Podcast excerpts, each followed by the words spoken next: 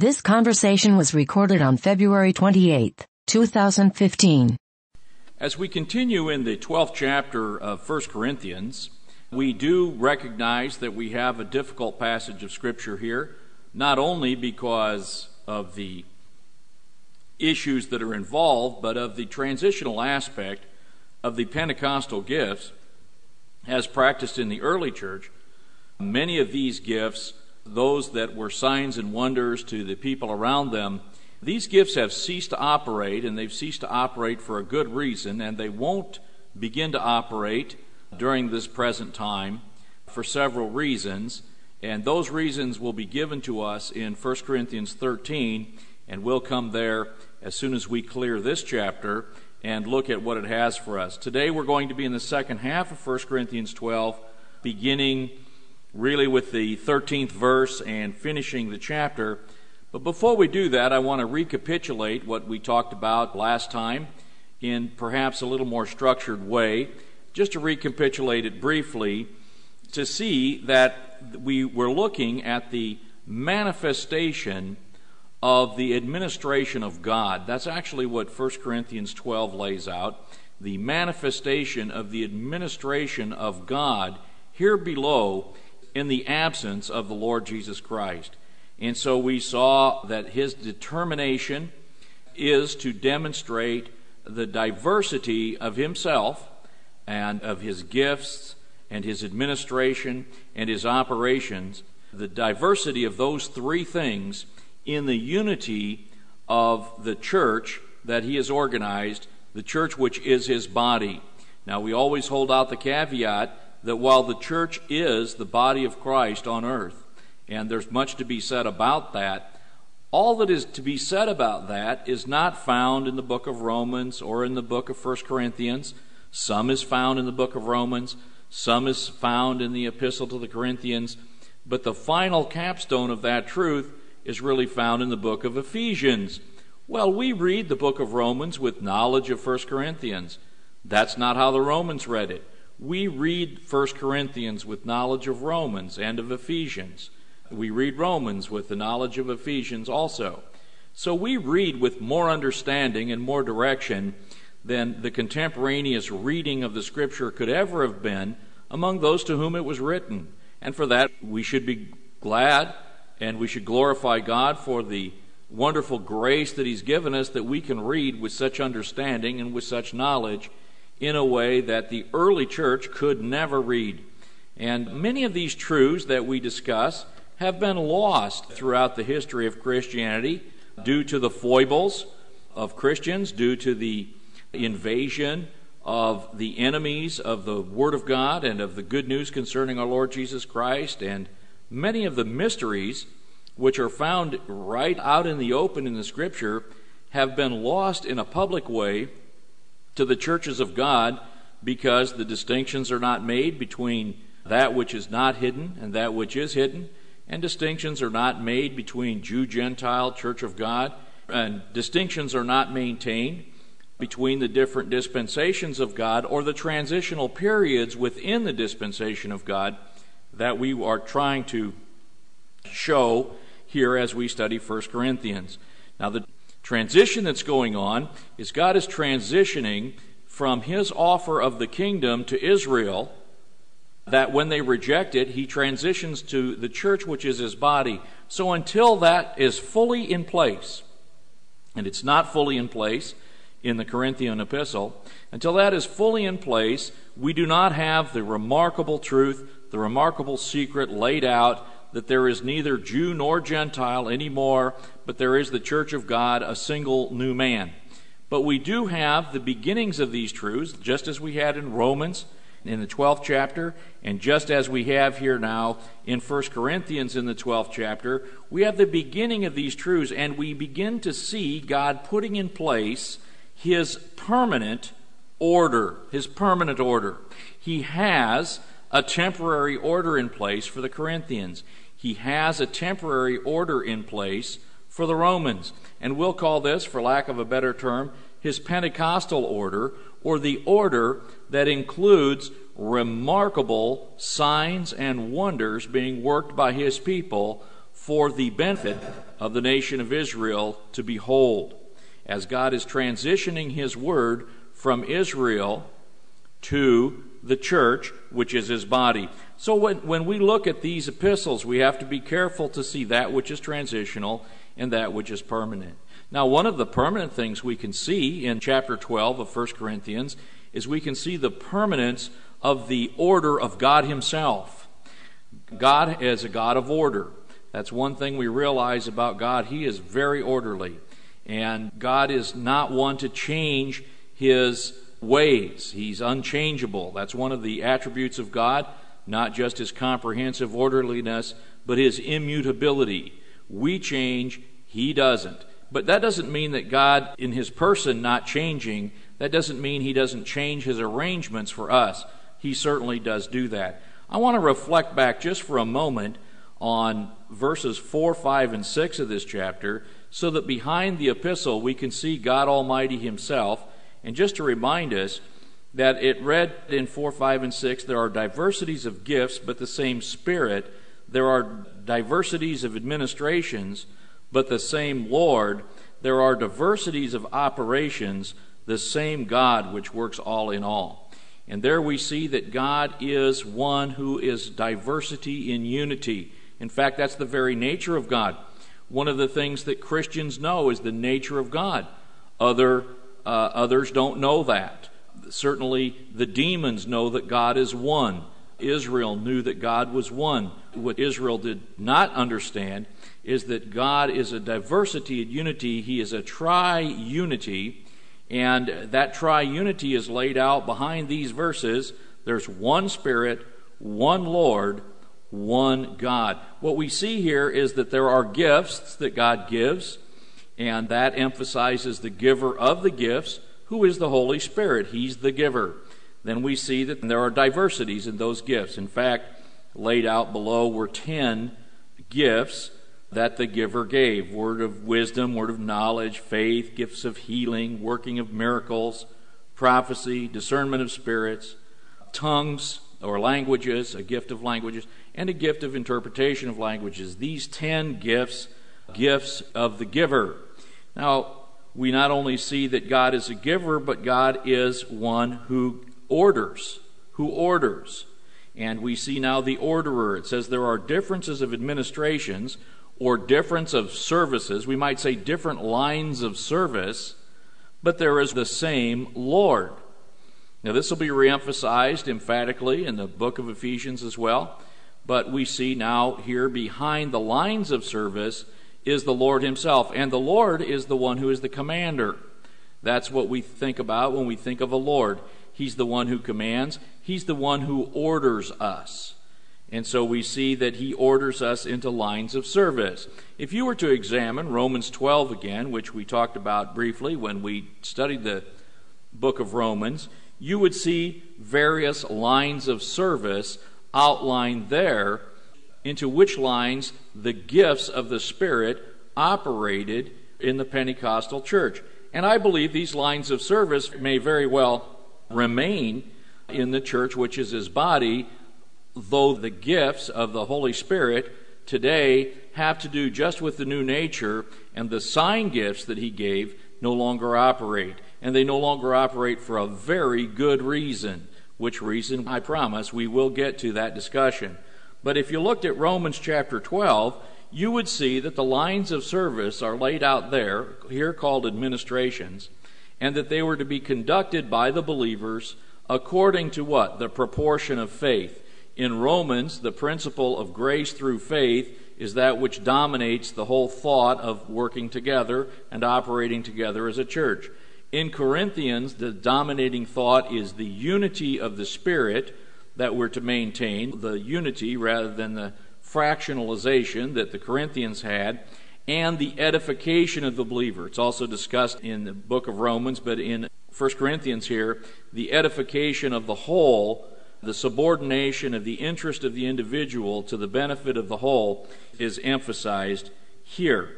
And in Romans 12, we see those lines of service, and they were prophecy, ministry or services, teaching, exhortation, giving, ruling, and showing mercy. Those are different lines of service through which the gifts channeled themselves into operation of in the Pentecostal church.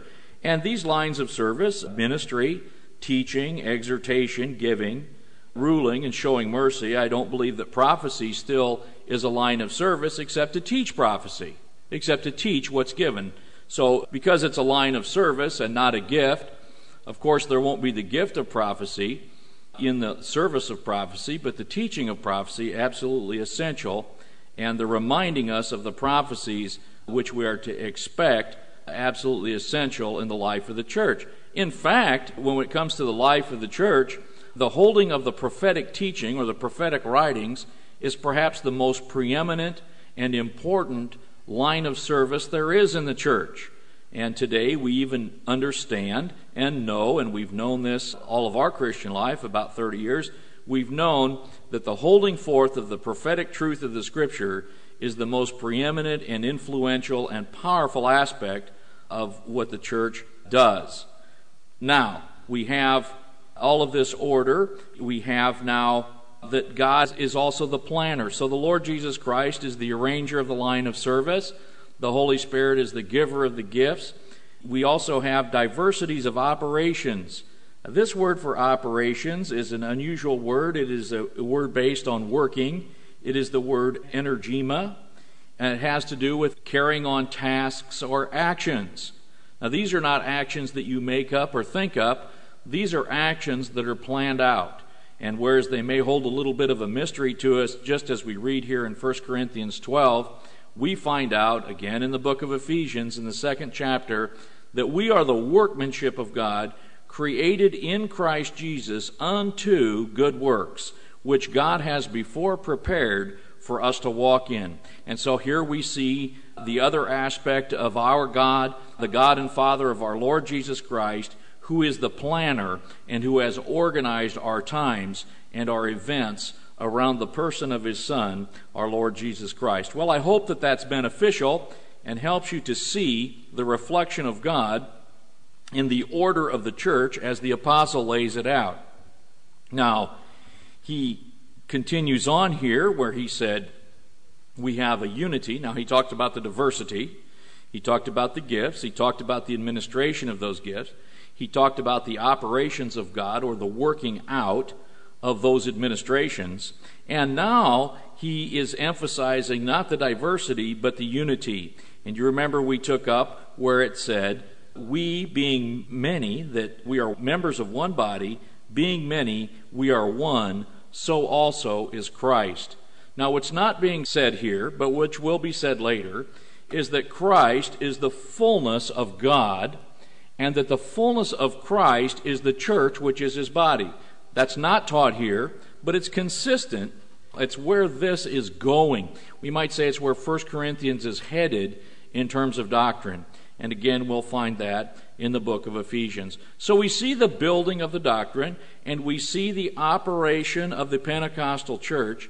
And then we're going to see in the 13th chapter how the operation of the Pentecostal church is going to change, and it's going to be a change away from sign gifts and wonders. It's going to be a change away from remarkable charisms or remarkable gifts, but it will be a change to permanence of the way of unity and love of the brethren. And that's what he is now beginning to assert. He says in verse 13, and we talked about this before, in one Spirit we are all immersed into one body. We're all immersed with a view toward one body. And this immersion is not water baptism, but this is the immersion into one Spirit that we receive when we receive the baptizer. If you're baptized in water, and it is a role, it is a function, it is a rite of the church, it is a rite of the faith to be immersed in water, then you're baptized by another believer, and you're baptized in water. That's what water baptism is. It's to be after you've received Christ as your Savior. It is a practice to demonstrate the inward work in an outward way. It's a testimonial event. And you're baptized in water by another believer. And here, this says, however, in one Spirit, in one spirit we are all baptized. Now, we're baptized in spirit, and we're baptized by a baptizer, and we know that the Lord Jesus, He is the one, it was prophesied to Him by John the Baptist, He is the one who will baptize you in spirit and in fire. And indeed, He is the one. He has baptized us in spirit when we're saved, and He will immerse us in fire at the judgment seat of Christ. He is the baptizer. Whether we're Jews or Gentiles, bond or free, we've been made to drink into or in one spirit. So here is now the oneness that we are to uphold. And then we had the discussion of the body and the various body parts, and we realize that body parts are in no position to question their function or to wonder why they're not another body part. And this is corresponding, by the way, of the believer to the same nonsense that maybe an unbeliever would ask God, "Why have you made me such?" out of Romans chapter 9. Well, that's a quick summary of where we've been and where we're going. We're going to take up from the 21st verse here of 1 Corinthians 12 when we come back after this brief announcement. Won't you stay with us? I'm John Malone. This is BibleStudy.net. As we continue in 1 Corinthians 12, we take up in the 21st verse, we see, "And the eye cannot say unto the hand, I have no need of thee, nor again the head to the feet, I have no need of you. Nay, much more those members of the body which seem to be more feeble are necessary, and those members of the body which we think to be less honorable, upon these we bestow more abundant honor, and our uncomely parts have more abundant comeliness. For our comely parts have no need, but God has tempered the body together, having given more abundant honor to that part which lacked, that there should be no schism in the body, but that the members should have the same care one for another. And whether one member suffer, all the members suffer with it, or one member be honored, all the members rejoice with it. Now you are the body of Christ, and members in particular." Now here we have quite a statement, really, verses 21 through 27 of 1 Corinthians 12. We have a most remarkable set of observations about the way our bodies operate, and therefore a most remarkable observation about the way that the body of Christ operates. And of course we know that the designer of our human bodies is God. We also know that we are made in the image of God. We are in the likeness and image of God. And so God's operations, which we've read about, are certainly compatible with the human body. The human body is made the way it is. It's made after God. And the body of Christ is also created in Christ Jesus after God, a perfect vehicle to gracefully carry out His actions and His intentions. So there's no mistakes about this, and it's a marvelous analogy. I tell people, the Scripture says, "All we like sheep have gone astray." This is not like the analogies of men where we take an observation and we say, "Well, it's like this, it's sort of like this," and then it doesn't fit up 100%. God designed the sheep to be the sheep, to act the way it does, so that one day He could tell us, "All we like sheep have gone astray." And so it carries with it such an intense amount of meaning that we can study the way sheep behave, and we can understand the way that we stray and the way that we sin and move away from God. And then He comes along and tells us, "I am the good shepherd. My sheep hear my voice. I know them, they follow me. I don't lose any of my sheep." And we understand that God has given to us a wonderful laboratory in which to learn the Word of God. He has created His whole creation in such a way that He can answer His creation in our behalf with His Word, and we are given a marvelous laboratory and marvelous words to study that will give us a full understanding of Himself. So here, when we have the references to the body and the way the body operates, the way our body operates, we're not here looking at a manual of physiology. we're able to observe our body to learn how God would have us to operate together as members in particular and as the body of Christ. So what does it say? It says, "The eye cannot say unto the hand, I have no need of thee, nor the head to the feet, I have no need of you." Now this is true. In fact, the eye has no ability to say unto the hand. The eye has no judgment. It has no rank to judge whether or not it needs the hand. In fact, you might say, well, the hand needs the eye, but the eye certainly doesn't need the hand. You may think that way. You may say, well, okay, eye-hand coordination, of course, that's one of the most graceful things. It's one of the most remarkable things of an entire body. The scripture here says, "The eye cannot say unto the hand, I have no need of you." Now one might think, well, what does the eye need the hand for? We realize the hand needs the eye. The eye is the one that sees, and then the hand goes where the eye looks. But what happens when something is thrown at the body? What happens when something is thrown at your eye? Immediately your arm carries your hand up in front of that eye and defends that eye.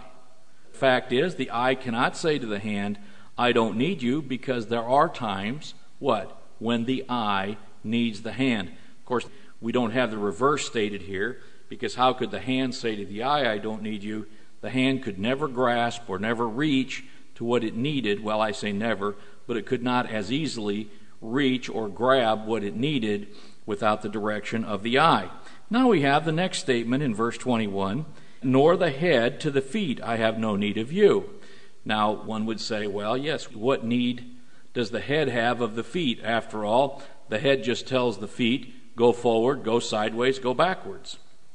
As the head is in a position to direct all things, to turn itself and direct sight.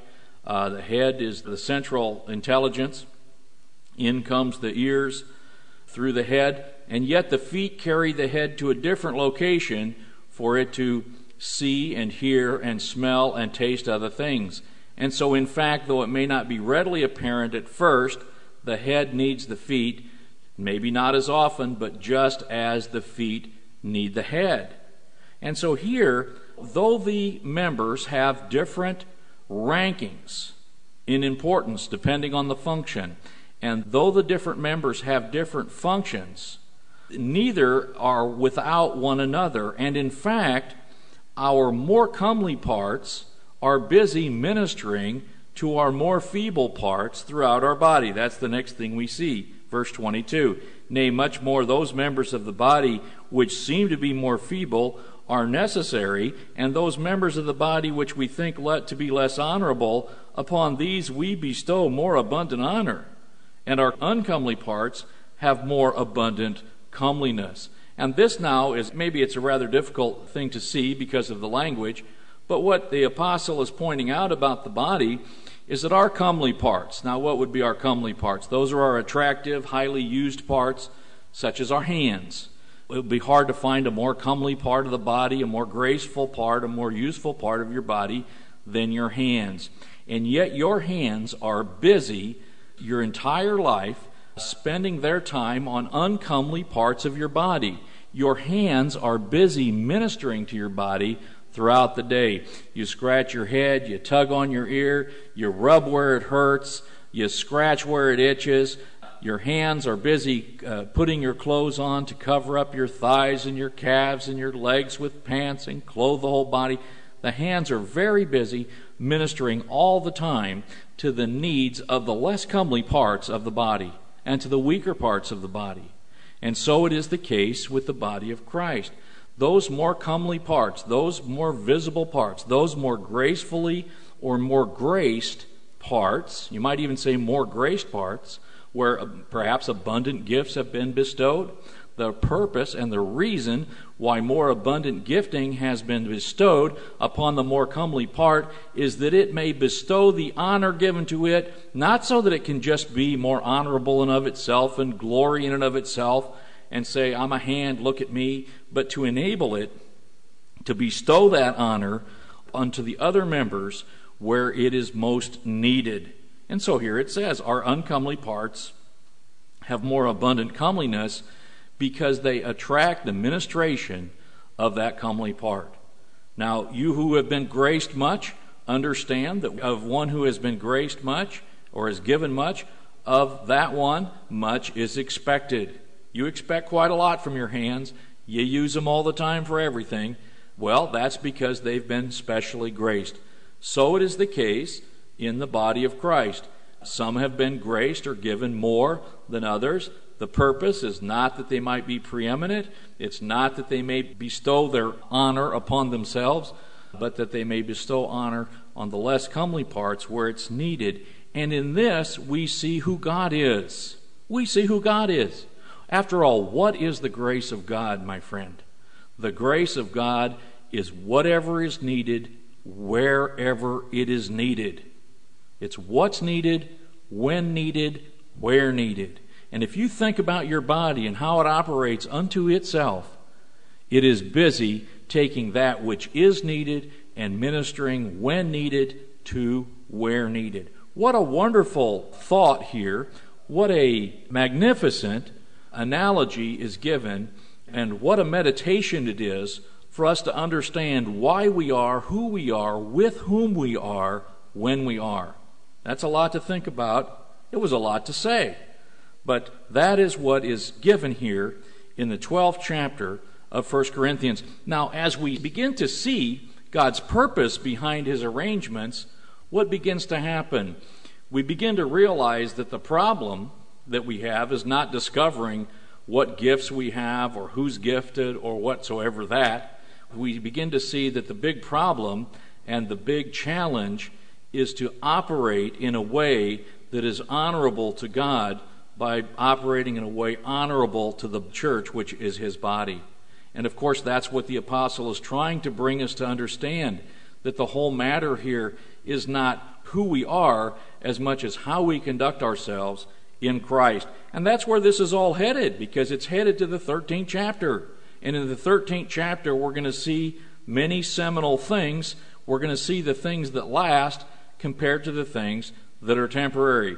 Now, the apostle knows that there's temporary things here, so he's trying to demonstrate to the Corinthians that really the greatest thing here is going to be love. I get ahead of myself because I'm all the way down to the end of the chapter, but we need to be up here in the 24th verse of chapter 12, where it says, "For our comely parts have no need, but God has tempered the body together, having given more abundant honor to that part which lacks." Now, what is emphatic here is not about who's a comely part or a more graced part, we could put it, or who's a needy part or a less graced part. That's not the emphasis here. The emphasis here is that God has tempered together or mingled together, or God has compounded, he has put us together in a way that he desires, in order that there's an abundance of honor in one place and a lack of honor in another place, and it is his good will and it is his good pleasure and his desire to see that body function in such a way that the honor, that is the effort, the resources, and the time, gets placed where it ought to be placed. And so verse 25, that there should be no schism in the body. Now here he uses a bit of a play on words. A schism is a tear. A schism is a division.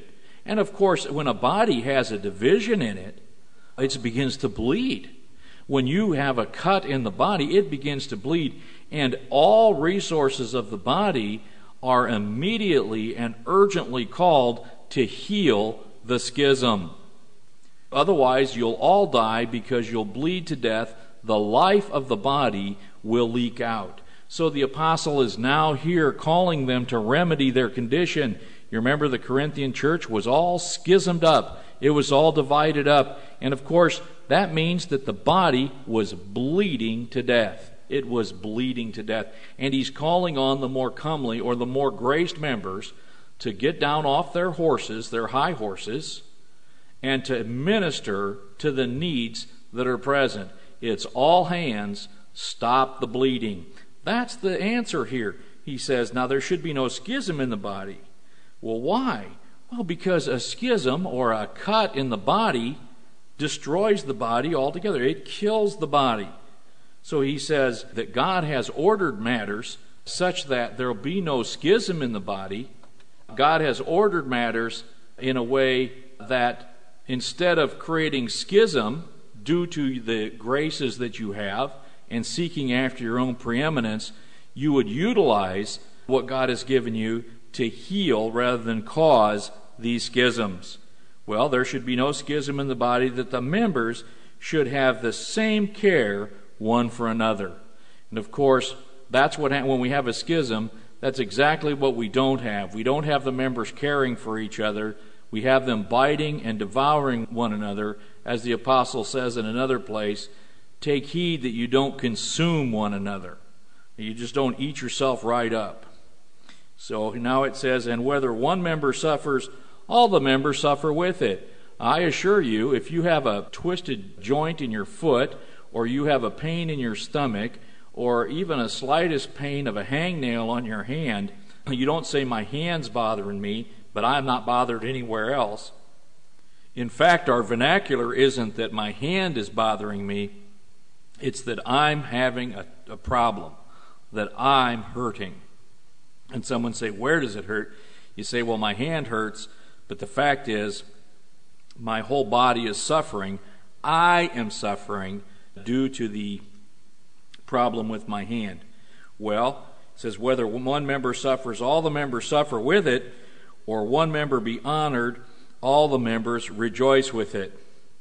Now, when you're honored and you're feeling good, you don't see, well, I feel good in my shoulders, but frankly, my elbows and my knees aren't getting any of that joy. That's hardly the case. The fact is that when one member is honored, the whole body is honored, and that's how it ought to be in the Christian churches. But of course, it's not that way. It wasn't that way in Corinth. And friends, let's be honest with one another. It's not that way with us either. And we need to remedy that. We need to do something about that. And what is it that we need to do about that? Well, we have the answer here given in the next chapter. We're going to see about that. But we're not ready for that yet. We have a couple of things to look at still here in the 12th chapter, and we'll do that as soon as we come back. Won't you stay with us after this announcement? Now, as we come to the end of the 12th chapter, we're beginning to get at the heart of the matter of another problem that the Corinthians had that was closely related to the schisms that operated. They had their schisms, they had their argumentations, they had the old Gentile schism. And you know what the old Gentile schism is?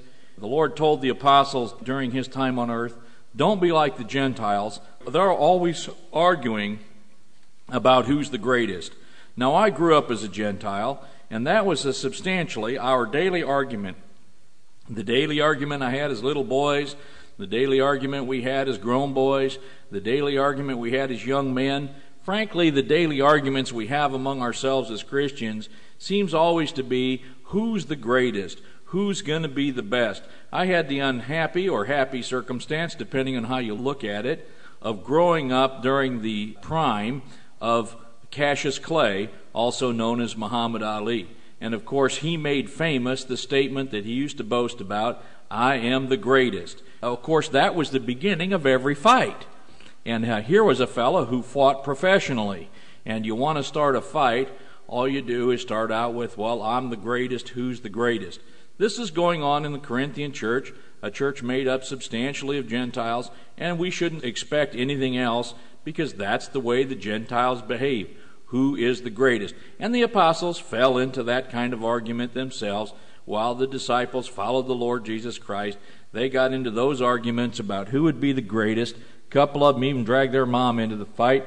And that's the fight that was going on in Corinth, and that's the fight that's going on in your church too. Who's going to be the greatest? Who is the greatest? I am the greatest. You got to always look out for old number what? It's not number 6, it's always number 1. Well, here we have the 28th through 31st verse of 1 Corinthians chapter 12. And I'll tell you, this chapter does not divide well from the 13th chapter. It's really all one piece of the same whole. As you know, the chapter and verse designations in the Scripture are convenient mnemonics that we use, but they're not inspired parts of the Scripture. So as we look down to the 28th and 29th and 30th verses, we see that God has a particular order for the people of the Pentecostal church. And I'm going to tell you flat out that you do not have all of these people in your church. In fact, of the ones named right here, you may have one of these kinds of people in your church. Certainly the rest of them you don't have. And there are a couple of other kinds of people that are set forth in the church that are not named here. And I'll tell you that they're not named because I don't think there's really any controversy around them. None of them claim to be the best, and hardly anybody wants to do it. Those two people are those who rule or guide and those who help. You don't find people who help arguing really too much about who's the greatest helper. They just don't want to do it. Well, we have these listed now. God has sent some in the church, first apostles, secondarily prophets, thirdly teachers, and after that, and then we have another list here. So God has set a certain order in the church. These are orders of ministry. These are people that God has set in the church, and they have rank. There is such a thing as rank in the church. It is not rank based on the person. It is rank based upon the work that the person does. So God doesn't rank people. He ranks work, and He calls people to do that work, and therefore they assume the rank of their work. Now, the rank of their work is not anything to determine their praiseworthiness before God. It's simply to prioritize the tasks that need to be done. So, for example, if you're going to have dinner, the tasks that need to be done are cook the dinner, clean up the table, and do the dishes, and they have to be ranked in order. The priority is first, cook the dinner, second, eat the dinner, third, clean up the dinner.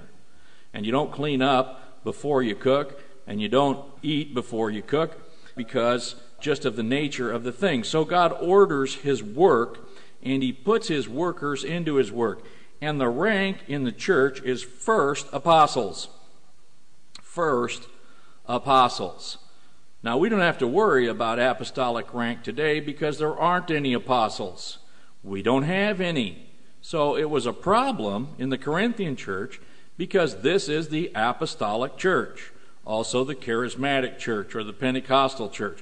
I would call it the charismatic church or the apostolic church most properly. Pentecostal church was in Jerusalem only, but this is a charismatic church insofar as the sign gifts are operating, and it's the apostolic church insofar as the apostles still operate and function.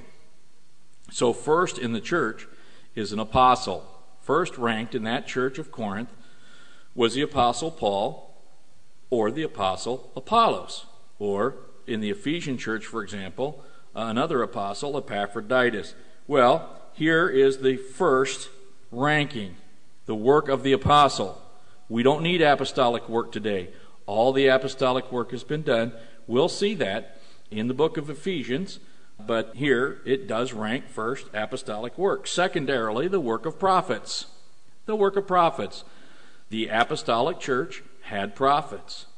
That is importantly no longer an office in the church of God. It's very important that it's not an office. Otherwise, the foundational work of the church never got finished. But it did get finished. We don't have any prophets today either. But it was a problem in the Corinthian church, and they needed to realize that apostles rank first, prophets rank second. Thirdly, teachers. Well, this is something we do have. We still do have teachers. But teachers today are not merely teachers. The Bible word for teacher today is a compound teaching shepherd. It is a combination word. A teacher in the church of God is supposed to be a shepherd with the sheep, and one is to shepherd the sheep while teaching the sheep, not merely to teach, but also to shepherd. One of the problems we have today is people that want to shepherd the sheep but don't teach them. But a bigger problem we have today is people who want to teach the sheep but don't want to shepherd. They don't want to be out in the field with them. And so we have men who are not like other men teaching other men. But David was not one like that. David spent his time out with the sheep. And he was a shepherd of sheep. Our Lord Jesus Christ spent his time with the men, with those he taught. He was the good shepherd. He's our example. He was out there doing just what they did. And if we had more ordinary men shepherding the church of God, we would have much better churches. The closest analogy I have when I look out in the world to what a shepherd is an athletic coach. Now, I don't say that athletic coaches are shepherds of God's sheep, but they function as a shepherd of the sheep ought to function. They're out with their players. They're out instructing them at the same time that they're enduring the hardship with them. It doesn't mean they go through all the exercises. It doesn't mean that they can even play as well, but they're out with their own. So that's a good example, I think, of what a teaching shepherd is. But here, there was not need for the teaching shepherd in the apostolic church as much as there is today, because there was the work of the apostles and prophets going on with the teachers. After that, workers of miracles. These were miracle workers. There were such people. You could find them. They had such gifts from God that made them miracle workers. There are no miracle workers today. There just aren't any. Then we have gifts of healings. These are healers. In the Pentecostal church, in the apostolic church, in the charismatic church, there were healers. There were those, these signs followed after them, the sign wonder of healing. This has not happened today. This is not about doctors. When you're a doctor, you're not a healer. Nobody made you a healer. You didn't get graced by God to be a healer. In fact, that's why you have that oath. First of all, do no harm, because you know you're not a healer, and you might do harm instead of good. So, there are no healers today. Now we have helps, governments, diversities of tongues. We have here the helper, here the ruler, or the one who guides, or gives guidance. And there are such people, and there is no miraculous work here. There's no sign gift. Now there was grace gift to do this by the grace of God. But this is not a sign gift or miraculous work. And so I would allow that there are those who rule, who give guidance in the church, and there are those who help in the church. In fact, there are many of these, but they don't seem to have the problem of arrogance that maybe the rest of us have. Well, finally, we have diversities of tongues, and these would include both those who spoke miraculously with the gift of languages, and would include those also who interpreted with languages. I want you to see that they're last on the list, ranked last, and even though apparently, it was one of the bigger problems, and we'll see that in the 14th chapter of 1 Corinthians here, that these fellas needed to have extra regulation put on them. Now we have verse 29. Are all apostles? Are all prophets? Are all teachers? Are all workers of miracles? Are all having the gifts of healing? Do all speak with tongues? Do all interpret? You see, the helpers and the rulers were left out of this question because I think they weren't problems. Do all have all these gifts? The answer is no. Not everybody has these gifts. Therefore, gifted people need to be placed in order. Now, there's two reasons that the apostles said that these gifted people needed to be ordered among themselves.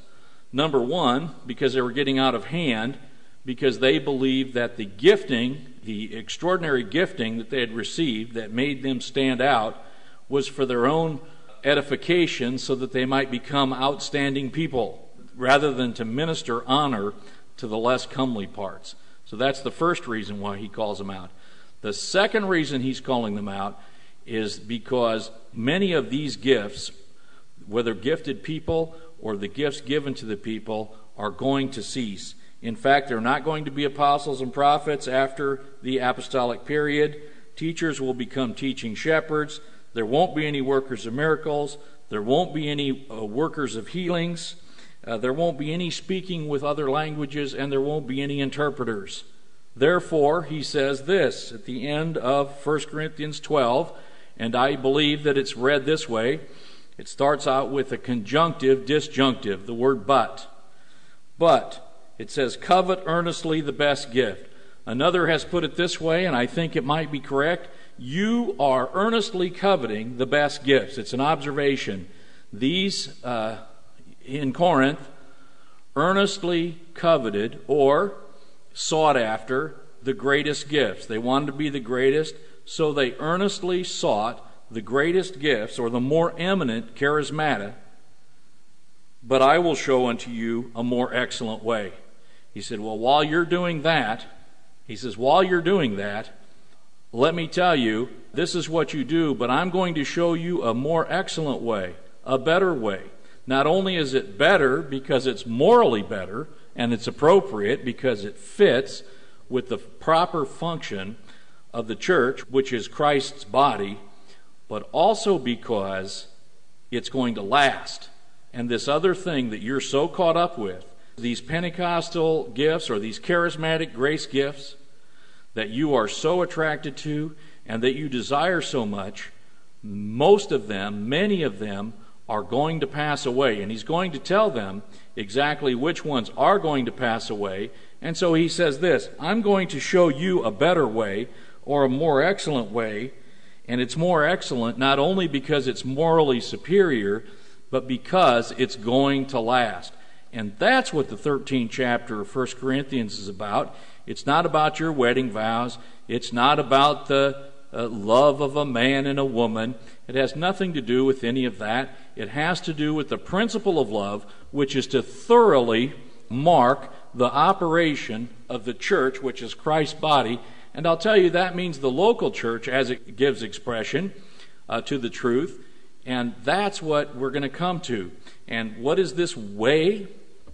You know, when it talks about a way in Scripture, that's what the Christians were called before they were first called Christians at Antioch. They were called those of that way. You say, what way? Well, you see the way they conduct themselves. In John's epistles, it was supposed to be that those who looked on said, those people are different because they love each other. Look how they love each other for reasons that are not obvious, apparent, or common. That is the more excellent way. And again, I say, it's a more excellent way because it's morally superior and because it's permanent, it's lasting, it's the love that's based on principle. And we'll take that up next time. I hope you stay with us. I'm John Malone. You've been listening to BibleStudy.net.